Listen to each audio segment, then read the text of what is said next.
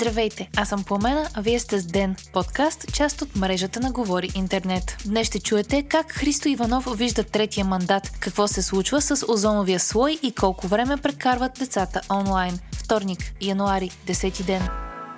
Пред BTV лидерът на Демократична България Христо Иванов описа евентуалния кабинет, ако партията му получи третия мандат, като техническо управление без коалиции и без участие на политически лидери. Припомняме, че вчера продължаваме промяната върна втория мандат за съставяне на правителство, неизпълнен и сега предстои президентът Румен Радев да връчи последният трети мандат. Радев има право да избере на коя парламентарно представена партия да го даде. До сега президентът винаги избираше БСП, но този път се чуват мнения, че държавният глава може да се спре на демократична България, тъй като формацията на Иванов има най-високи шансове да изпълни мандата. Демократична България и продължаваме промяната са в добри отношения, а ГЕРБ на няколко пъти дават сигнали, че биха подкрепили кабинет с мандат на Демократична България, като дори Бойко Борисов заяви, че Христо Иванов е приемлива фигура за премиер. Десетки хиляди излязоха по улиците в Бразилия в подкрепа на демократично избрания президент Дасилва и в знак на протест срещу нападенията над Конгреса от симпатизанти на бившият президент Болсонаро. Припомняме, че в Бразилия се случи нещо много наподобяващо събитията от последните избори в САЩ, след които симпатизанти на Доналд Тръмп нахуха в Капитолия. Болсонаро все още не е признал загубата си на изборите. Той напусна Бразилия и в момента се намира в болница в САЩ. Негови поддръжници обаче организираха нападения срещу няколко от най-важните центрове на властта в Бразилия. Близо 1500 бяха задържани от силите на реда.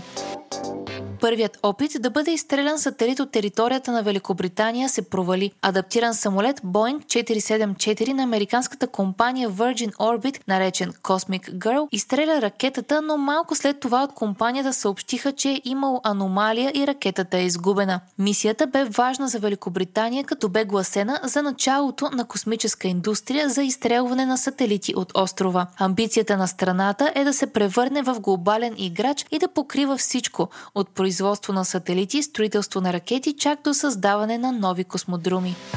Около 70% от децата прекарват средно между 1 и 3 часа онлайн всеки ден, а 25% са повече от 5 часа на ден в интернет. Това показват резултатите от проучване на Държавната агенция за закрила на детето и Черноморската академия за сигурност. Данните са получени чрез анкетиране на близо 1300 ученици в 6, 7 и 8 клас от Варна. Повече от половината от децата влизат в социалните мрежи поне по 5 пъти на ден, като най-използваните от тях са TikTok, Snapchat и Facebook. 80% от анкетираните са запознати с настройките за поверителност, а 62% са водили разговори с родителите си как да използват интернет безопасно.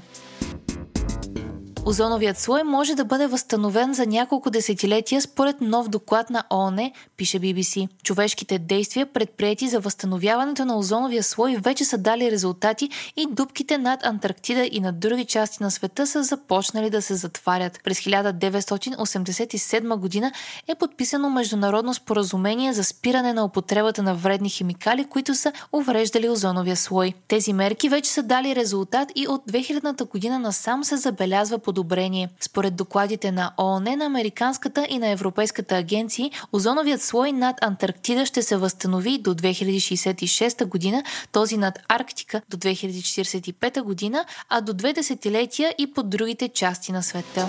Вие слушахте подкаста Ден, част от мрежата на Говори Интернет. Епизода подготвих аз, Пламена Крумова Петкова, а аудиомонтажа направи Антон Велев.